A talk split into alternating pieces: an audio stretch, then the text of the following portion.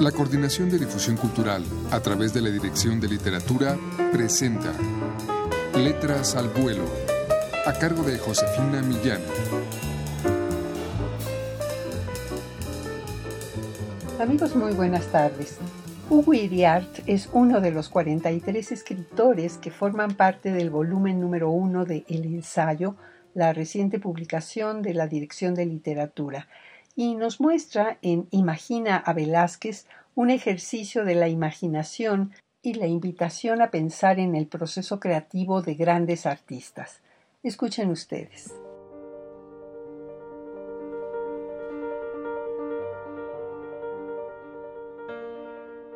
El grande pintor don Diego Rodríguez de Silva Velázquez Rodríguez Buenrostro y de Sayas, o simplemente Velázquez, como se le conoce, tiene un esclavo que se llama Juan de Pareja. Su primer maestro, Herrera el Viejo, tenía otro esclavo y sabemos que era africano. Su segundo maestro, Francisco Pacheco, con quien permaneció seis años, tenía otro, esta vez turco. Aunque los esclavos supieran pintar, no tenían derecho a presentar el examen de maestría ni a ejercer la profesión de pintor, porque, bueno, eran esclavos. Algunos derechos tenían, sin embargo, estos desdichados. Ya el viejo código de Hammurabi castigaba, por ejemplo, al amo que mataba por capricho a un esclavo. Pero el esclavo de Velázquez, moro nacido en Sevilla, pinta en secreto y anhela llegar a tener su taller de maestro. Un día, el rey mismo, Felipe IV, llamado por adulación el Grande, descubre las pinturas de Juan de Pareja, cabe pensar que no fuera casualidad, y el esclavo cae de rodillas ante él e implora permiso para pintar. El rey se lo acaba concediendo. La vocación de San Mateo, de Juan de Pareja, se conserva en el Prado, y basta con verlo, aseguran, para lamentar que pese a tantos años de taller, el esclavo no haya podido aprender nada del arte sutil de su amo y maestro. Este feo desenlace frustra el cuento de hadas que tan prometedoramente se iba tramando.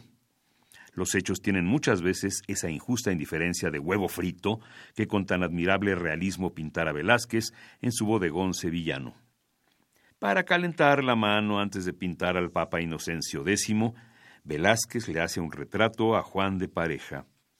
Con unos cuantos trazos, ahí está el personaje, acometedor y arrogante, porque seguramente pintaba de prisa, como pintaron a prisa Caravaggio y mucho más tarde Ancre que parecen tan exhaustivos. Imagina Velázquez. Sabido es que Velázquez fue un gran pintor de gente de placer, es decir, de bufones, enanos, locos y niños palaciegos. Allí están Calabazas y aquel que por burla apodaban con el nombre del vencedor de Lepanto, don Juan de Austria, y la monumental María Bárbola de las Meninas, que era alemana y esos que antes sin fundamento llamaban el bobo de Coria o el niño de Vallecas. El realismo velasqueano hace de esos retratos precisos documentos de la vida y la mentalidad cortesanas. Imagina a Velázquez de pie, pintando uno de sus personajes. ¿Cuál es la relación entre el artista y el bufón que retrata? Aquí, cuidado. En el complejísimo ordenamiento de la corte, todas las jerarquías están perfectamente establecidas. Los bufones y los músicos están por encima de los pintores. Burocráticamente, Velázquez les debe a los enanos una consideración que ellos no tienen por qué tenerle a él. Son, digamos, sus jefes. Velázquez está más abajo que ellos, al nivel de los barberos, el destilador, los cuidadores de perros. Y un perro puede ser en cierta medida también superior al maestro, pues está más cerca del rey criterio supremo de ordenación palaciega.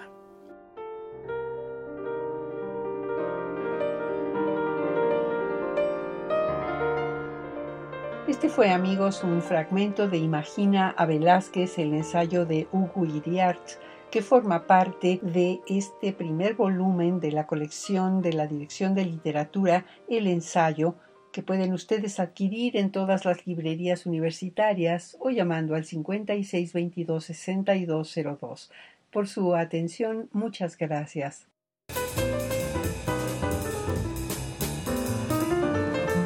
La Coordinación de Difusión Cultural a través de la Dirección de Literatura presentó Letras al vuelo, a cargo de Josefina Millán.